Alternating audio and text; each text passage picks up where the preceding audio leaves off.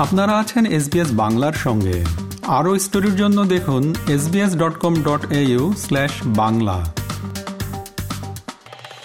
গত বাইশে অক্টোবর রবিবার সিডনির এপিং পাবলিক স্কুলে উদয় ইঙ্ক এর উদ্যোগে ক্যান্সার গবেষণার জন্য একটি তহবিল সংগ্রহের অনুষ্ঠান আয়োজন করা হয়।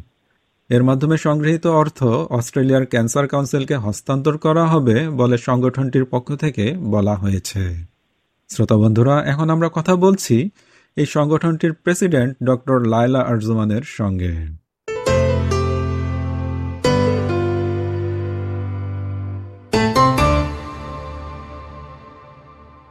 ডক্টর লাইলা আরজুমান এসবিএস বাংলায় আপনাকে স্বাগত। আপনাকে অনেক ধন্যবাদ। উদয় ইঙ্ক আসলে কি? এটি কবে এবং কীভাবে গঠিত হলো? উদয় ইনকর্পোরেটেড একটি অলাভজনক সংগঠন। এটা নিউ সাউথ ওয়েলস এর ফেয়ার ট্রেডিং এর বিধি অনুসারে এই সংগঠনটি গঠন করা হয়েছে। এই সংগঠনের মূল যে উদ্দেশ্য, সেটা হচ্ছে ক্যান্সার কাউন্সিল অস্ট্রেলিয়ার জন্য তহবিল সংগ্রহ করা। এটা আলটিমেটলি ক্যান্সার রিসার্চারদের জন্য এবং ক্যান্সার পেশেন্টদের জন্য এই অর্থটা ব্যবহার করা হবে। উদয় একটা বাংলা শব্দ।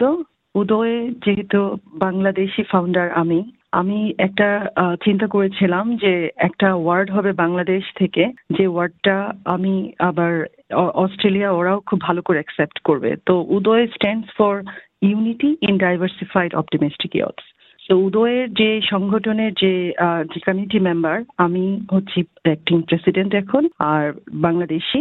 আর জেনারেল সেক্রেটারি হলেন একজন নন বাংলাদেশি জিপি এবং সে ইজ স্কিন ক্যান্সার স্পেশালিস্ট এবং ট্রেজারার হচ্ছে একজন নন বাংলাদেশি আর্কিটেকচার এবং আরও কিছু এসি মেম্বার আছেন আমাদের। আমাদের আমরা সবাই সমমনা। আমরা আমাদের যে উদ্দেশ্য সেটা হচ্ছে বিভিন্ন ডাইভার্সিফাইড কমিউনিটিকে ড্রাইভ করে বিভিন্ন অ্যাক্টিভিটিজ এর মাধ্যমে আমরা ক্যান্সার কাউন্সিলকে তহবিল সংগ্রহ করে দিব। তো সেটাই আমরা করেছিলাম। প্রথম আমাদের ইভেন্ট হয়েছিল বাইশে অক্টোবর, আপনি যেটা বললেন এপিং পাবলিক স্কুলে এটা জুন মাসে রেস্টার্ট হয়েছে এবং আমরা একটা প্রোগ্রাম করেছি বাইশে অক্টোবর প্রথম। তো এটি কীরকম হয়েছিল? কারা এতে অংশ নিয়েছিলেন বা অর্থ বা কীরকম হয়েছে? হ্যাঁ, আচ্ছা আমার এখানে আমি যেহেতু বলেছিলাম এটা ডাইভার্সিফাইড সো আমার যারা ভলান্টিয়ার ছিলেন তারা শুধু বাংলাদেশি যে ছিলেন তা না মিডল ইস্ট ফুডকে রিপ্রেজেন্ট করেছেন কিছু ভলান্টিয়ার্স ইন্ডিয়ান ভেজিটেরিয়ান গ্রুপ ছিল আর্মানিয়ান অস্ট্রেলিয়ান ছিলেন তারপর ইন্ডিয়ান একটা মুসলিম গ্রুপ ছিল সো এবং Colombian Australian and Chinese Australian so একটা এটার একটা ডাইভার্সিটি ছিল আমাদের ফুডের মধ্যে। সো একটা কালচারালি ডাইভার্স মর্নিং টি আমরা, পুরো টিমটা আমরা রিপ্রেজেন্ট করেছি। এবং অবশ্যই এখানে বাংলাদেশি অনেক বেশি ছিলেন। তার কারণ আমি যেহেতু ফাউন্ডার এবং আমি প্রেসিডেন্ট এবং আমি চেয়েছিলাম যে বাংলাদেশি খুব বেশি আসবে, আপনি হয়তো দেখেছেন আমার আমার, আমাদের উদয় ইনকর্পোরেটেডের যে লগোটা সে লগোটা অ্যাকচুয়ালি আমার একটা থটস ছিল।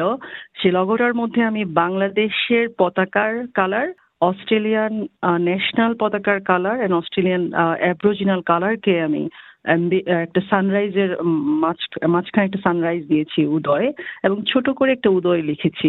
সো আমি চাই যে বাংলাদেশি কমিউনিটির সবাই এখানে সহযোগিতা করুক, এবং বাংলাদেশিদের সংখ্যা অনেক বেশি ছিল সেদিন, এবং আমি সেজন্য খুবই আমি এনকারেজড হয়েছি। এবং আমার মনে হয়, আমি যদি পাবলিসিটিটা আরও বেশি করি নেক্সট টাইমে আমি আরও অনেক সহযোগিতা পাবো, এবং আমাদের ফান্ড আরও অনেক বেশি হবে। আপনি নেক্সট টাইমের কথা বললেন মানে আপনাদের ভবিষ্যৎ পরিকল্পনা কি? এ জাতীয় অনুষ্ঠান আরও করবেন?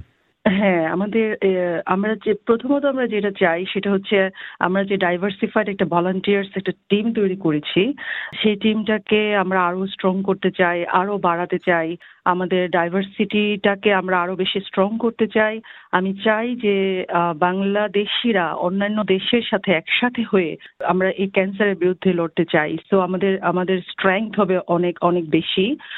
আমাদের অনেকেই আছেন যারা বাংলাদেশিরা শুধু ক্যান্সার কাউন্সিলের জন্য কাজ করছেন এবং তারা they are did very great job অনেক বছর ধরে এবং অনেক সাকসেসফুলি তারা এটা চালাচ্ছেন। কিন্তু আমার এটা একটু ব্যতিক্রম, কারণ আমি আমি লিড করছি বাংলাদেশেরকে ডাকতে এবং আমার, আমাদের টিমে যারা ডাইভার্সিফাইড তারা হচ্ছে তাদেরকে ডাকছে। তো আমরা একসাথে হয়ে টুগেদার একসাথে আমরা ক্যান্সার বিরুদ্ধে লড়তে চাই। সো অবশ্যই এটা, আমি চাই যে নেক্সট ইভেন্টটার মধ্যে আরও ডাইভার্সিটি বাড়বে এবং বাঙালিদের আমি আরও আনতে চাই এবং আমাদের নতুন যে প্রজন্ম, ওরা হচ্ছে অস্ট্রেলিয়ান। অস্ট্রেলিয়ানরা দেখবে যে বাংলাদেশিরা লিড করছে এবং ওরাও এনকারেজড হবে, ওরা আমাদেরকে আমাদের সাথে থাকবে, আমি এটা চাই। তো অ্যাকচুয়ালি আমাদের আমাদের বাচ্চারা কিন্তু বাংলাদেশি কোনো প্রোগ্রাম হলে অনেক সময় যেতে চায় না। কিন্তু ওরা যখন দেখবে যেখানে শুধু বাংলাদেশি না অনেক অস্ট্রেলিয়ান আছে যেখানে ওরা বর্ন আমি আমার যে জেনারেল সেক্রেটারি এবং ওরা ওরা আমার চেয়ে অনেক ছোট এবং ওরা মাত্র রিসেন্টলি গ্রাজুয়েটেড এবং সো আমার আমার আমি দেখেছি যে আমার মেয়ে, সে খুব এনকারেজড হয়েছে, মাম্মি, কীভাবে তুমি আমাদের অস্ট্রেলিয়ানদেরকে তুমি লিড করছ? এবং ওরাও খুব ইয়ে করছে।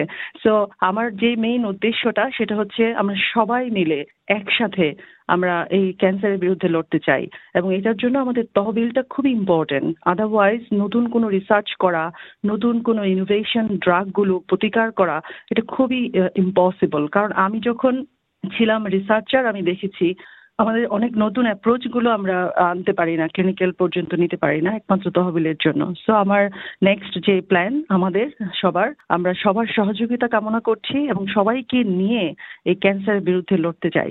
আমরা বিভিন্ন প্রোগ্রাম সেট করব এটার ফিডব্যাক নিব এবং তারপরে আমরা আবার নতুন করে প্রোগ্রাম করব ভালো করে করার জন্য। গবেষণার কথা বললেন আপনি তো ক্যান্সার রিসার্চ নিয়ে কাজ করেছেন। আপনার পিএইচডি তো ক্যান্সার রিসার্চের উপরে তাই না? হ্যাঁ আমি পিএইচডি করেছি ক্যান্সার রিসার্চের উপরে সিডনি মেডিকেল স্কুল থেকে সিডনি ইউনিভার্সিটি থেকে। তারপরে আমি কাজ করেছি পোস্ট ডক্টর রিসার্চ সায়েন্টিস্ট হিসেবে children medical research institute Sydney Westmead থেকে। সেখানে আমি একটা ড্রাগের এগেনস্টে two hundred fifty types of human primary ক্যান্সারের উপরে আমি স্ক্রিন করেছি। আমি দেখেছি যে ড্রাগটা কতটুকু অ্যাক্টিভ তারপর মাইসের উপরে কাজ করেছি। অ্যান্ড দেন ক্লিনিক্যালি কাজ করেছি ব্লাড ক্যান্সারের উপরে আরপিএ হসপিটালে সেখানে মায়ালোমা লিম্ফোমা হিমোফিলিয়া অনেকগুলো ক্যান্সারের উপরে আমি কাজ করেছি পেশেন্টদের সাথে। আর এখন আমি আবারও ক্লিনিক্যাল রিসার্চের কাজ করছি সেটা হচ্ছে globally global clinical research organization আমাদের নতুন যে ইনোভেটিভ ড্রাগগুলো আছে সেই ড্রাগগুলোকে আমরা অস্ট্রেলিয়া এবং নিউজিল্যান্ডের ক্যান্সার পেশেন্টদের রিসার্চে কাজ করছি আর কি যারা ফেজ টু অ্যান্ড ফেজ থ্রিতে আছে। ডক্টর লাইলা আরজুমান এসবিএস বাংলাকে সময় দেওয়ার জন্য আপনাকে অসংখ্য ধন্যবাদ। আপনাকে অনেক ধন্যবাদ। এরকম স্টোরি আরও শুনতে চান, শুনুন Apple podcast Google podcast Spotify কিংবা যেখান থেকেই আপনি আপনার পডকাস্ট সংগ্রহ করেন।